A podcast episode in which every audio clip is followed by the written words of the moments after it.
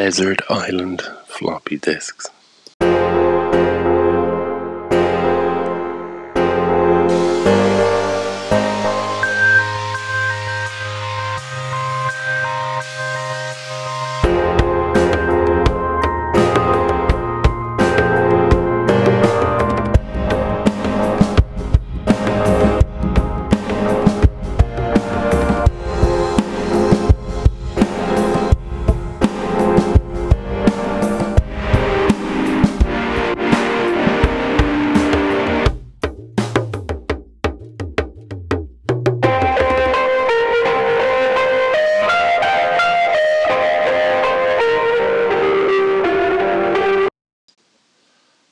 Archived folder by Algo. There are moments that only exist now, when dragged, kicking, and screaming into the mind's eye. They are no longer instantaneously accessible.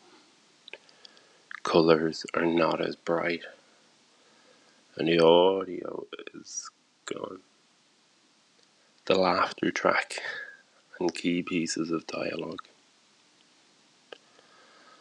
I find it hard to remember your voice. Hello and welcome back to Behind the Lines. Um, I am not a digital native. I got my first mobile slash cell phone at 18 years of age, free with a student bank account.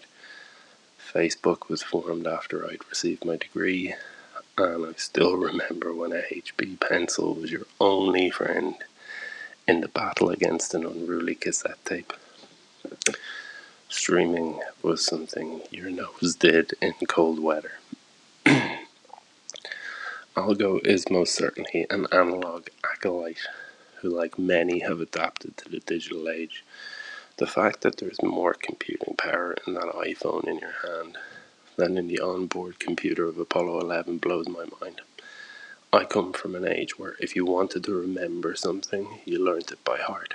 If you wanted to remember a face or an occasion, you might open a leather bound contact paper covered album full of photos that took days to develop.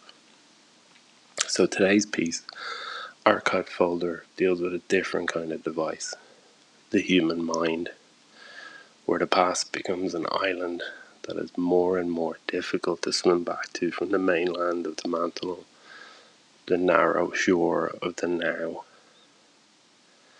I find it hard to remember your voice.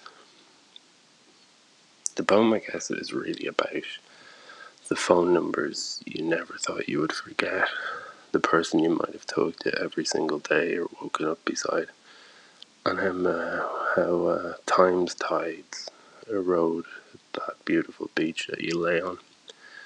Some may call this nostalgia, and they would be right. nostalgia comes from the compound of the Greek nostos, return home or homesickness, and algos, pain or longing. Yes, I am self aware one algo is a pain, so imagine more. Or maybe not imagine. Um, looking back to the past, things always look brighter, better than they probably were, and maybe it's reflective of a person's circumstances at their point of looking back. The past is a foreign country. The future, though yet unknowable and not yet habitable in, is unfolding in every now after this now. So, better to long for the future than lament the past. Take care.